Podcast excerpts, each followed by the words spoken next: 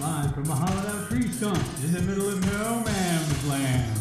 You reach Married with Comedy with Jeff Onyx and Joe Chandler. Strap in, boys and girls, and keep your arms and legs in the vehicle at all times. it's gonna get bumpy. Hmm. Nope. Oh, oh no. Boom. There I am. What's up? Hey, welcome to Married with Comedy. I'm Jeff Onyx. I'm gonna take out this other earbud.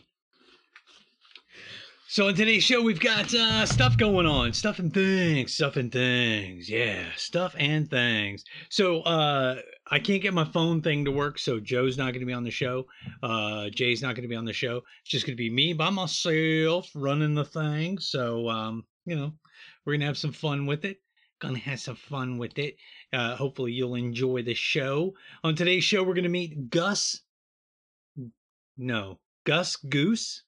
Um, we're going to talk about cap guns. We're going to talk about um, building a water filter out of um, stuff you have laying around. We're going to talk about particle accelerators. We got a new segment called Six Pack of Facts. Six Pack of Facts. Uh, we're going to talk about Faith No More. And we're going to talk about Pinky Lee. Okay. So those are all the things we're going to be having going on today. So you'll enjoy it. Hopefully, you'll enjoy it. I think you'll enjoy it. So, all right. Well, to start off, we're going to do the trivia snap. So, the trivia question today is uh, you play along. Where is the largest pyramid in the world located? Where is it located? What country? What uh, what area?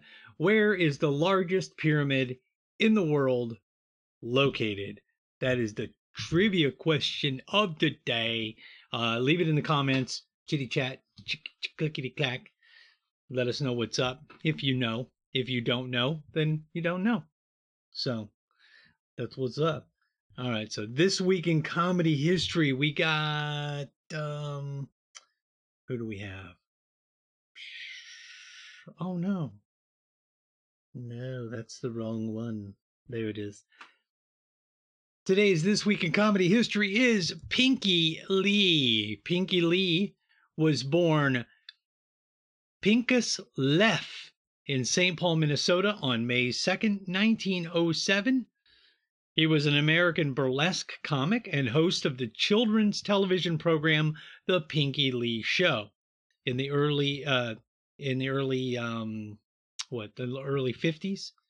In the early 50s? Yeah um, or early 60s, 50s or 60s.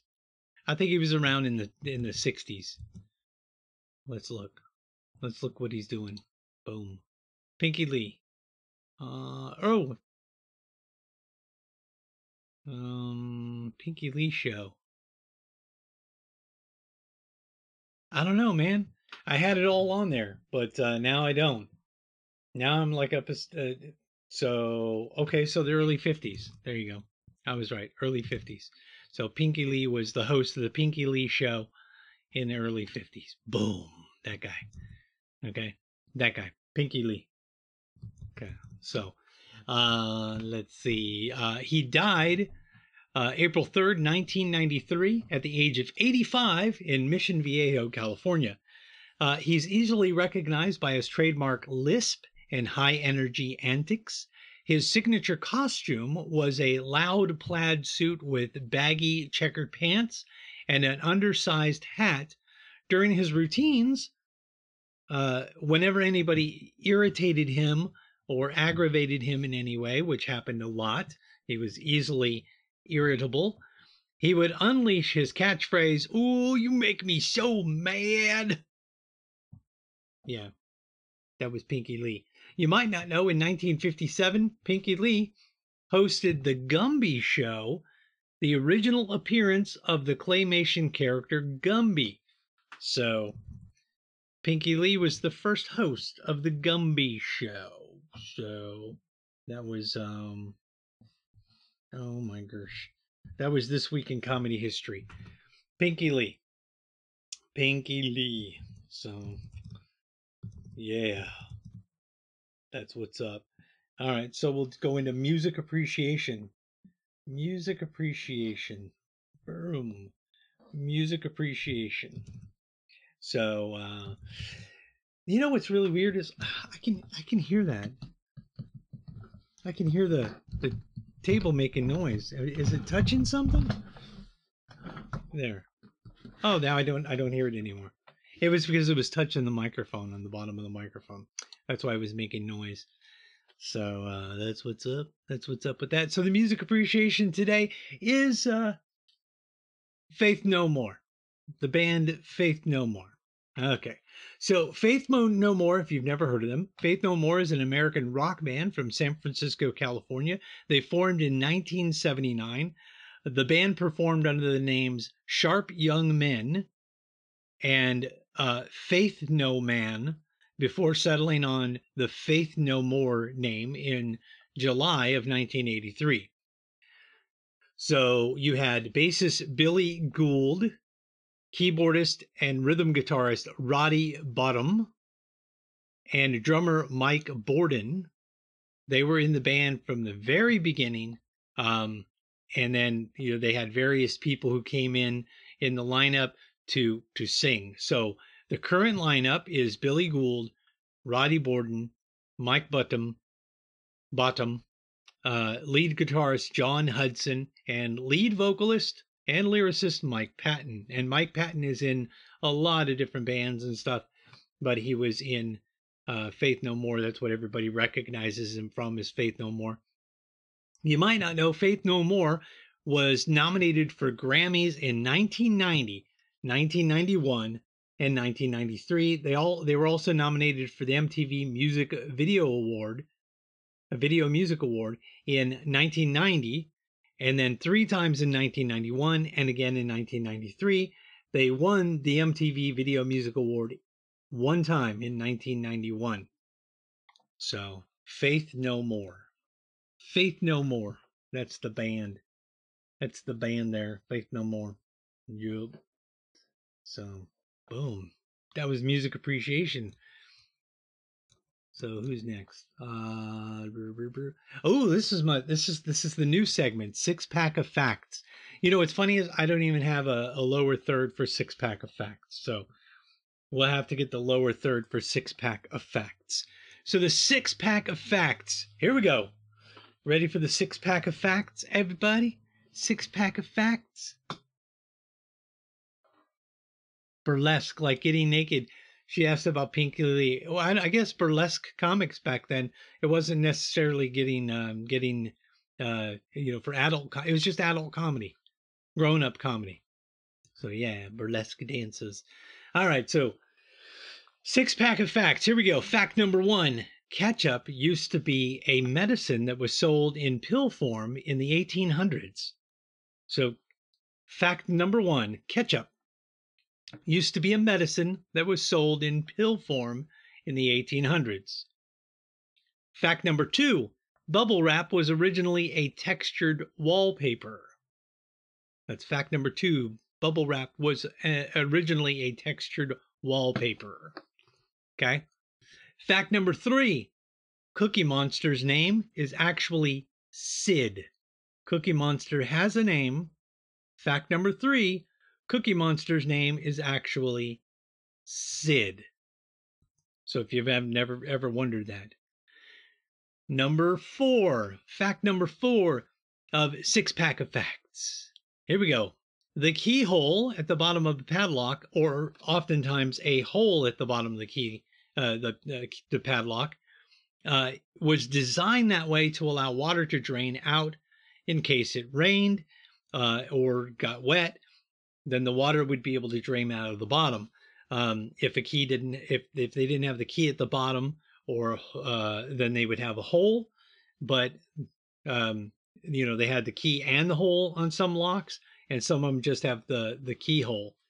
But the keyhole and and holes at the bottom of the padlock were there just in case it rains. That's six pack of fact. Fact number four.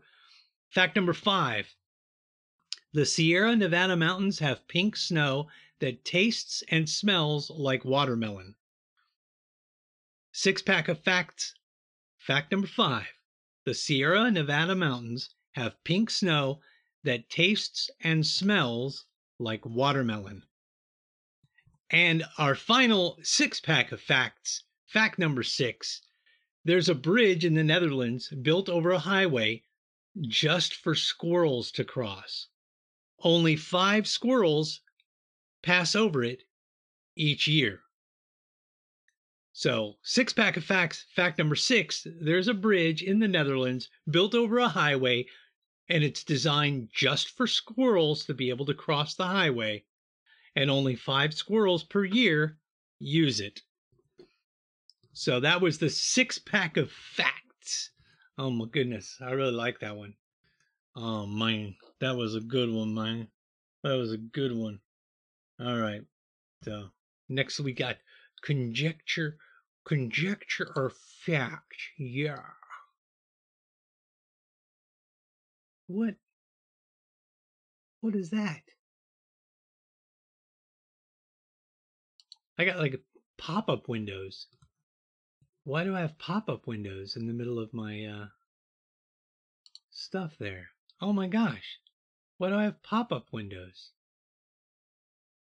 All right, here we go. Boom. Probably because this website, this website probably gave me some uh, pop-up window, but uh, we're gonna look at it anyway. Here we go. The uh, conjecture fact today is particle accelerators. Particle accelerators. So um, a lot of people don't know that particle accelerators have actually been around for a long, long, long, long, long time. Okay, and everybody thinks the bigger the better. So originally, um, Ernest Rutherford discovered that in, in 1999 that you could split a nitrogen atom by bombarding it with alpha particles. Okay.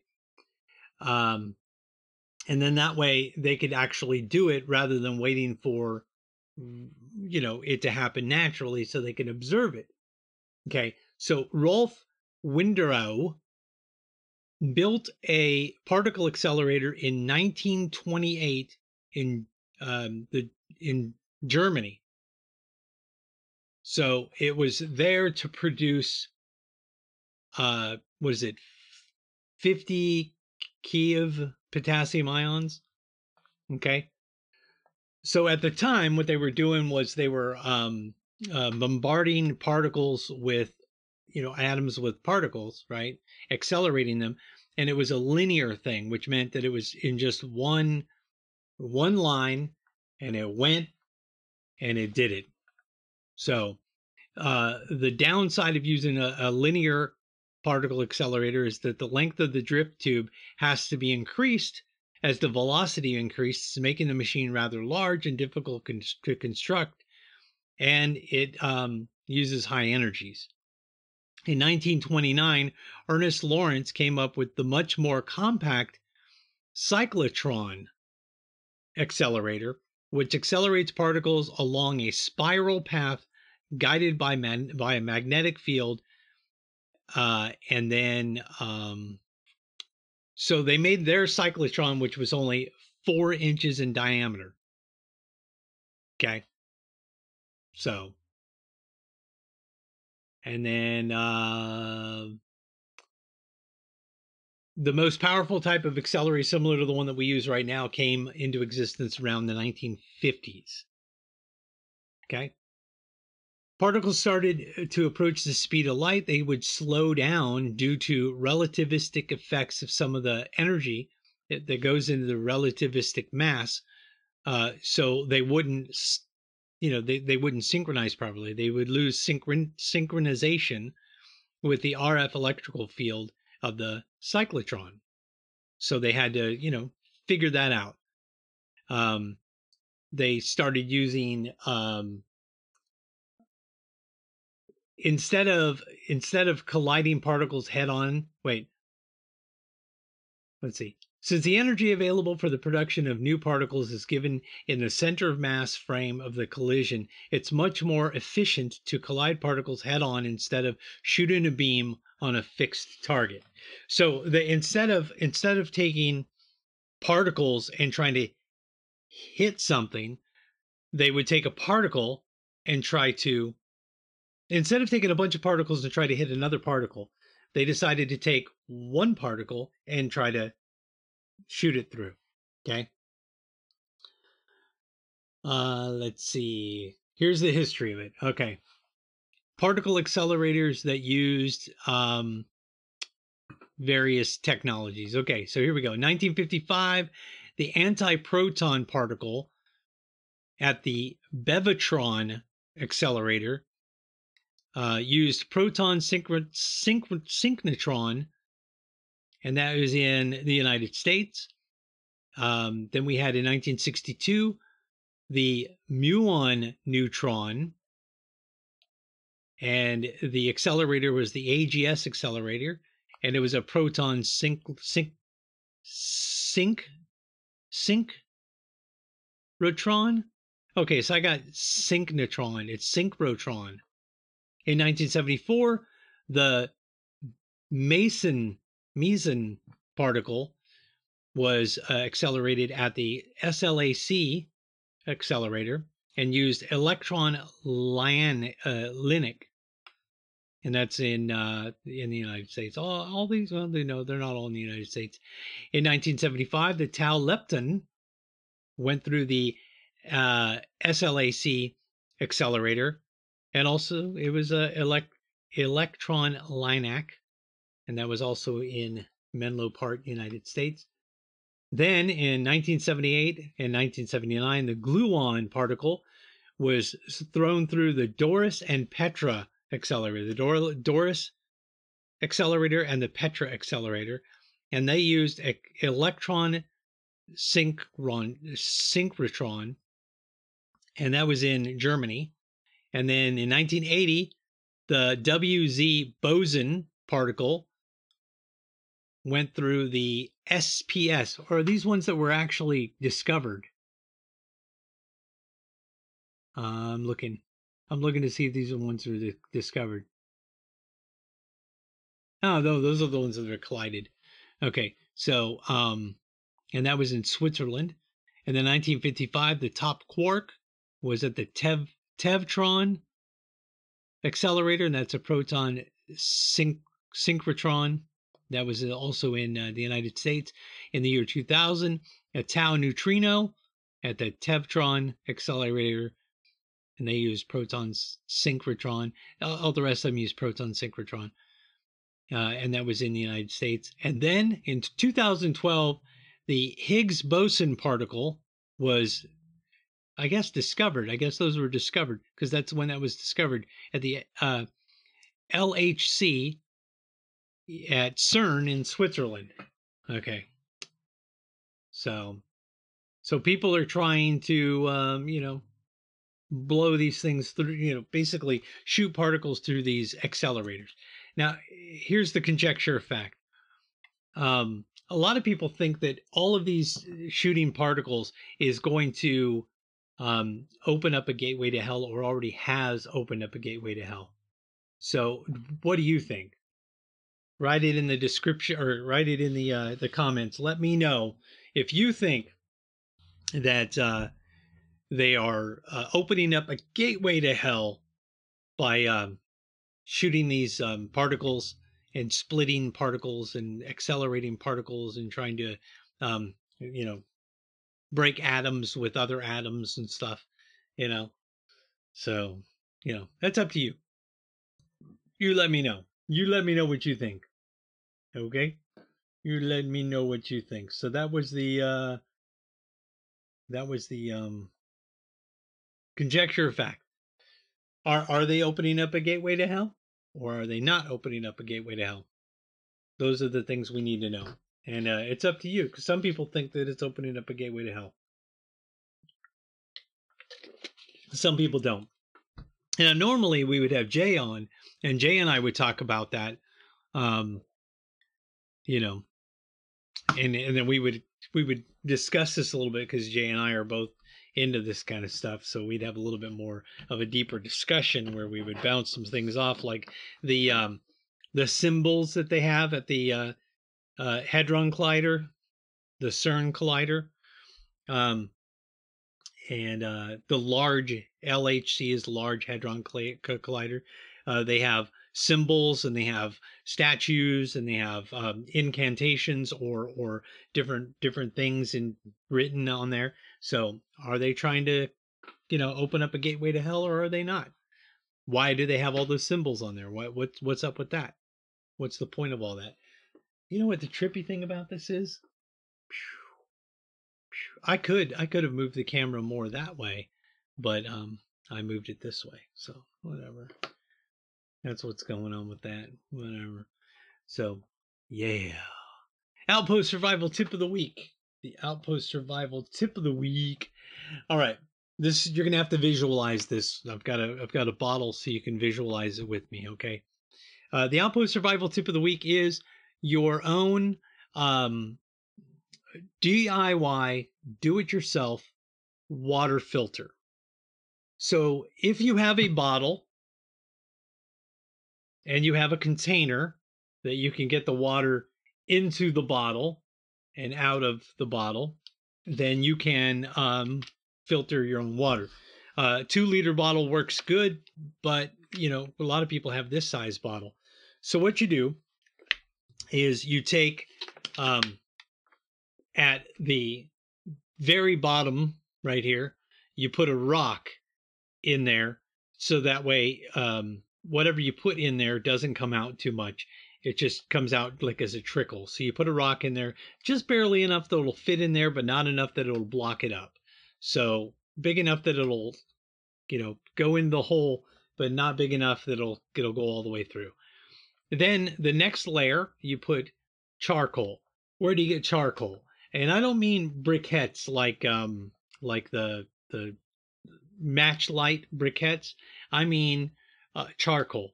What you do is you light a fire, um, like a campfire or what have you, and you take a couple pieces of the wood uh, after they've burned a little bit and take them out of the fire um, after they've been burned some, and the part of the wood that has burned but not been consumed all the way will be black, and that is charcoal. So you take that and you grind it up really fine, really, really fine. And you put that in the bottle. And you put that in the bottle, like like that much ish, right around there. You know, a little bit in the bottle, and and and you uh, make it about that amount for like if um, I'd say a third of the bottle or a quarter of the bottle. A quarter of the bottle would be just a little less than a quarter of the bottle. If you're using a two liter bottle, then it'd be a bigger bottle, so it'd be a lot more stuff in there, but you put about a quarter of the bottle full of charcoal. Then, uh, oh, oh by the way, you've got to cut the top of the, the bottle off, so you, or the bottom of the bottle off. You cut the bottom of the bottle off right here, and that allow you to put stuff down in it. Okay, so you put the rock in, then you put the charcoal in, then you put sand in, then you put grass in, uh, and and when I talk about grass, I mean long grass um, you find yourself some some like hay stuff, long grass, you know, grass. It doesn't matter if it's green grass or dry grass or whatever, just as long as it's grass. So you put your um, charcoal, then your sand, then your grass, and and at the top you put some gravel. At the at the top of it, put some gravel, and you basically fill the rest of it with gravel. So a little less than a quarter of the um, charcoal, a little less than a quarter of sand, a little less than a quarter of grass, and then the rest gravel.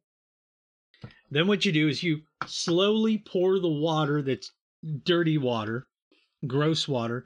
And I'm talking about if you're if you're if you've got like tadpoles and um you know little animals swimming in it and stuff like that and gross stuff, okay? So you pour the water in, and the gravel will filter out some of the larger um, contaminants, animals, and and the different stuff. Then the grass will filter out the the next smaller ones. Then the sand will filter out the next smaller ones, and then the charcoal will filter out the next smaller ones. Um, and then whatever's left over, and it's going to go pretty slow. So you put the water in, and then you put Oh, oh, that's another thing. The the first bit of water that you put in, um, you take maybe a half of the bottle worth of water that you put in and discard that. That's basically going to just flush this of all the small particles that are in this out because you're going to have stuff in the in all of the things. You're going to have stuff in the gravel, in the grass, in the uh, sand, and in the charcoal. All the loose bits will come out when you do the first. You do like fill it, fill it, and then it should be good. Maybe one or two times. Okay. Then what you do is you um, then you take a clean cup or a clean pot or a clean whatever, and you put it underneath the the bottle, and you pour the the dirty water. You pour the dirty water in the top, and it'll go down through it, and it'll come into a cup, and you collect it in the cup. And then after you've collected in the cup, then you boil the water. And here's why. So you get all of the big animals and contaminants out of the water as it goes through the water. Yeah. But you still have, um, you could still have bacteria and other pathogens in the water that's too small to go through the, the filter. This will make dirty water clean water. So you the filtering it out will make dirty water clean water. It'll take dirty, smelly water and make it clean water. Uh, sometimes what people do is they just run the same water through over and over and over and over and over again. You know, you just to pick up the cup and dump it back in the thing, and you keep keep doing it until um, the water is as clean as you want it to be, uh, and then then you boil it. So then that way you've got the the dirty water turns into clean water, and then after you boil it, then it's purified water. So you've got filtered. This does the filtering, and the boiling does the purification. So you do the filtering and then the purification. Uh, you you will almost always wherever you are, as long as you have crappy water, junky water, a bottle, a way to make a fire, you will almost always be able to find a way to make charcoal You'll always be able to find some kind of sand or really fine dirt. Uh, you'll always be able to find um, some kind of grass or some kind of uh, you know wet or or dry grass or moss. You'll be able to find some something almost everywhere you're at. I mean, even in the desert, you'll be able to find some plants that are fibrous enough that you can do this with, and gravel. So, hi, Lori. Haven't seen you in a so long. Yeah, that's our that's our new background. And that that all that stuff actually works except for that one. That one. That one doesn't work. All the rest of them work. But that one right there doesn't. So, yeah, welcome back, Lori. I was to have Joe on here. I'm letting you people know since you just came on. Um, Joe and Jay can't be on tonight because uh, I couldn't get my phone thing to work tonight. I don't know what's up. I didn't come in early enough to make my phone thing work, so my phone thing's not working. So we're not able to uh, do the phone thing to get them on, to have them on. So I'm doing this all solo. So again, the Outpost Survival tip of the week is your DIY water filter. Go through it again, put a rock in there, take the lid off, put a rock in there. After you've cut this off, cut this off, take off the lid, put a rock in there, it'll block this up, um, make sure that it can have water or something go through it, but not enough that it like just flows right out. As long as the rock is big enough to block the hole, but not big enough to block the hole so that nothing comes out of it. Um, put charcoal in there about a uh, a little less than a fourth of the bottle, and then above that you put in um, sand, and then above that you put in grass, and then above that you put in uh, gravel. Then you'll be able to run your dirty water through it, make it clean water. Then, after you're done making clean water with your water filter that you just made, you boil it to purify it. That's the Outpost Survival tip of the week. Yeah. Outpost Survival tip of the week. Yeah. All right. So now we're going to do back in the day, back in the day. Okay, let's see if I've got it over here somewhere. Back in the day. Um. Okay. Back in the day. Back in the day, we had these things cap guns. Back in the day, we had cap guns. Um, yeah, I know they have cap guns today, but we had cap guns that looked like real guns. They were the same color as a real gun, the same size as a real gun, oftentimes. They looked exactly like a real gun. Um, and nowadays they've got these orange tips on them um, uh, for safety reasons because uh, little kids were pointing them at cops and cops were um, were um, getting you know, cops were shooting little kids accidentally. So the cap gun, also known as a cap pistol, all is also known as a cap rifle, uh, is a toy that creates a loud sound simulating a gunshot with smoke when a small percussion cap is ignited when the the um, some kind of a hammer on the on the, the cap gun smacks against the compression cap causing it to snap uh, cap guns were originally made out of cast iron. Uh, after world war ii they were made out of zinc alloy. Most of the newer models of cap guns are made of plastic. I remember having um, uh, cap guns that were like metal you know. A cap gun gets their name from a small disc of shock sensitive explosive comp- compounds.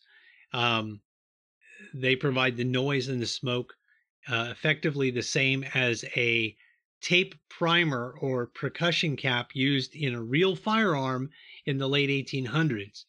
Um, but the percussion caps used in a cap gun are smaller than what was on, uh, you know, those those guns. Um, originally, the caps that I had were rolls of paper, and the paper caps had this little little dot on the paper cap. I mean, uh, the the paper had a little dot, and that was the cap itself, and a little hammer would strike the thing. And I remember getting just the rolls of caps and using a rock to hit them because I didn't have a cap gun, but I wanted to have the same noise, but I didn't have a cap gun. Uh, and then they later changed that into paper they started into plastic. It was a plastic cap gun that you put a ring of plastic caps or a strip of plastic caps in um in the gun, and each time you you um, you shot it, the revolver ones would spin the the chamber, causing the next cap to be uh, in position to be hit. Or if it was a strip one, you put it in there, and it was like um like a a it would come up come up the top or down the bottom and pop them. Uh, let's see. So some are arranged in plastic rings of 8 or 12. There are also single cap rolls of 50 to 500 um, disc caps. Uh, cap straps, of which are actually extremely small versions of percussion fireworks, Armstrong's mixture is often used today as an explosive, but previously the tiny powder charge was a simple mixture of, I'm not going to tell you. You because then you'll mix the stuff up and make your own. Don't do that. I'm not telling you. And then it was sandwiched between two pieces of paper, uh, which hold uh, hold in the gases of the percussion long enough to make the sound and the um, and the uh, the sound and the uh, the smoke.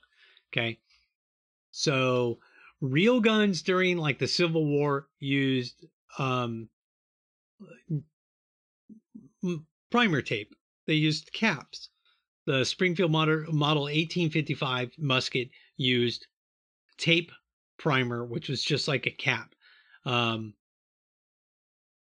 and then after the decline, or after after the wars, then they didn't need the the caps anymore for real guns and then somebody had the the bright idea after watching TV shows um, and they made cap guns based on a lot of the TV shows that were coming out um, the TV shows like um, uh, TV shows that had people like Roy Rogers, Gene Autry, uh, Hopalong Cassidy, the Lone Ranger, Tonto, Dale Evans, uh, Marshall Matt Dillon, um, and a bunch of other ones. Uh, I remember having a Starsky and Hutch cap gun. Remember that Starsky and Hutch cap gun. The golden age of cap guns went for about 20 years between World War II, when TV became popular, uh, and there were a bunch of different uh, cap guns. See, there's a cap gun. Hey, uh, we've seen this this display of cap guns. We saw at uh, that gun museum. That exact, almost that exact same one we saw at a gun museum. So there was the Stallion 45, the Pony, the Mustang, the Pioneer, the Cowboy, the Texan, the Colt 45, the Rodeo, and various other types of cap guns. Um, there were some that were small Derringer style cap guns. Um, there were uh, rifleman rifleman rifle type cap guns. There were um, guns that looked like the guns from Gunsmoke. So uh, you know, oh here you go. Here's the different types of caps. Here you go. So these are the strips of caps and the the little round part right right there was hit by a uh, by the hammer of the uh, of the cap gun. But like I said, we would take these and we would just hit them with a rock because we were poor and we couldn't afford cap guns a lot of times. And then you had uh, these ones, the ring cap guns. It worked like a revolver, so the ring would go around and it would uh, the ring would go into the gun, and each of those would go on a corresponding little little pin. The hammer of the gun would hit the uh, the back of the the cap, causing it to pop, and it would pop. It would go pop, and it would smoke. So yeah. Uh, so wow. So in 1888, when people started man- manufacturing cap guns uh, with plastic tips on them that were bright orange, yellow, uh, or whatever, because they wouldn't be accidentally mistaken for guns that were real. I didn't realize that the the orange was put on cap guns that that early because I remember having cap guns that didn't have plastic, the orange plastic on them. But that's weird. 18, 19, oh no, no. I I'm stupid. I thought it said 1888. 1988. Okay, there you go. That makes sense. 1988, they started putting the the cap, the orange cap on the cap guns. So yeah. So that's that's what back in the day we had cap guns that looked like real guns. Looked like real guns. Oh, here you go. Here's a an actual musket, and this tape thing, that's an actual primer cap. So the, this would um, be fed just like a cap gun onto this this little pop thing here, this little uh, metal thing, but that would be uh, in a musket, and the musket would have black powder, and it would fire, um, it would fire, uh, you know, an actual ball or whatever. So, yeah. So the back in the day, our back in the day has been, um, cap guns. We had cap guns back in the day. So I know people were jealous because they didn't have cap guns when they were younger. So wow. Uh, I'm gonna reiterate the. Um, you know what? I'm gonna reiterate the uh, the six pack of facts just because it was fun. The six pack of facts segment. We're reiterating that. Ready? Six pack of facts. Fact number one: Ketchup used to be a medicine that was sold in pill form in the 1800s. Fact number two: Bubble wrap was originally a textured wallpaper. Fact number three Cookie Monster's name is actually Sid. Fact number four the keyhole or hole at the bottom of the padlock was designed to allow water to drain out of the case or uh, out of it in case it rained. Fact number five the Sierra Nevada mountains have pink snow that tastes and smells like watermelon. Fact number six there's a bridge in the Netherlands built over a highway just for squirrels to cross the highway. Only about five squirrels per year use the squirrel crossing bridge. That was the six pack of facts. Six pack of facts. So, yeah. Oh, that leads us to the pathetic pet of the week. The pathetic pet of the week. Now I want the pathetic pet of the week. Here we go. We're going to show you the pathetic pet of the week.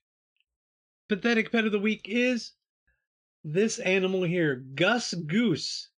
Gus Goose is the pathetic pet of the week. Look at Gus Goose. Gus Goose is the pathetic pet of the week. Look at that. Oh my goodness. This is a dog. Gus Goose is a pit bull terrier in Kansas City, Missouri. He's an adult male. He's large. He's white and cream. He has his vaccinations up to date. He's been neutered. And he has special needs. His adoption fee is $200. Meet Gus Goose. Gus uh, came to their shelter um, with a skin problem. Okay. He was adopted by a family with children in 2022 who neglected his care, made his skin worse, and brought him back to the pound several months later because they couldn't take care of him. So he's about three to six years old. He weighs about 65 to 75 pounds. Gus's situation was dire as he then spent several more months waiting hopelessly for another chance, but no one was interested in adopting a dog with health issues. Those folks decided to bite the bullet and give the silly clown a chance, fully aware that he would likely be very expensive, a very expensive project, and might have to wait a long time for a loving home. He's just too charming for anyone to leave him to his demise. We can only hope now that a nice family will feel the same way when they meet him. Poor guy has been through a lot. None of his issues are his fault. Despite his troubles, Gus has a fun-loving clown, or Gus is a fun-loving clown who adores people. All he needs is an important uh, surgery, the right diet, and some willing someone willing to give him a chance. His health condition is the most serious problem Gus has is a, a, a, Eh, that he's experienced is treatable. He has MPR. MPR is currently working. Wait, wait, no, no. MPR is the people. What, what, what is his what is his need then? Oh, he was diagnosed with a torn cruciate ligament, which causes a painful motion in the leg. He needs to undergo TPLO surgery as soon as possible, which consists of stabilizing the stifle joint. The prognosis is good, but Gus will need a good seven to eight weeks of recovery following the surgery. Ideally, Gus should be in a home, permanent or foster home, as soon as possible, and so that way he can get the surgery. Uh, Gus also suffers from a, a rather severe skin condition, possibly triggered by allergies and skin sensitivity. While this issue is uh, manageable, it's probably chronic and will most likely require lifelong care in the form of a special diet. In the form of a special diet, uh, hydrolyzed dog food formula Gus may or may not you uh, also need seasonal allergy medication. Even if you can't give Gus a forever home, perhaps fostering him through his recovery could be an option. Gus will need seven weeks of kennel rest after his surgery and will be helped in and out uh, of a sling. He'll need help in and out of a sing, sling. Uh, if this is not possible, please consider donating for his care the procedure he needs is probably going to cost around $4,000.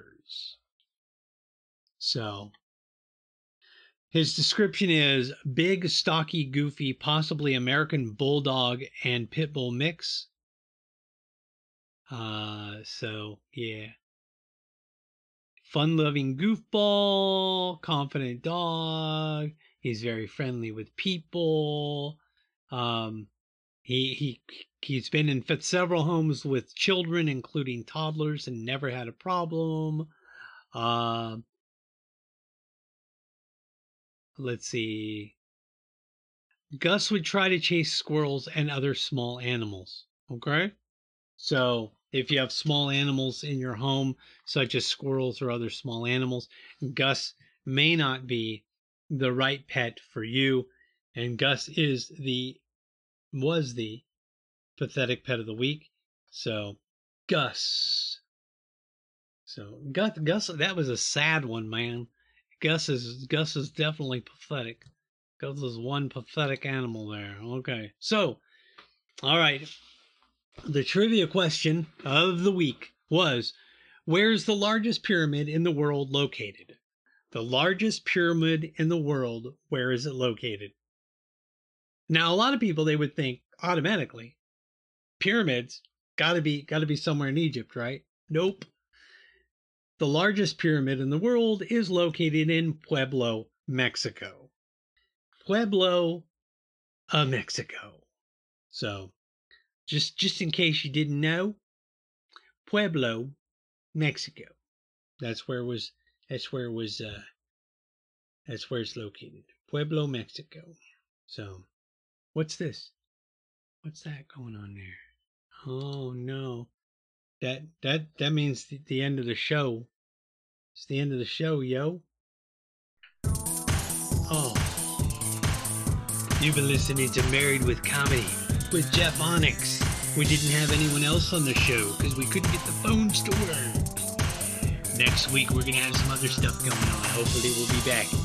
God willing. Enjoy the show. Next week.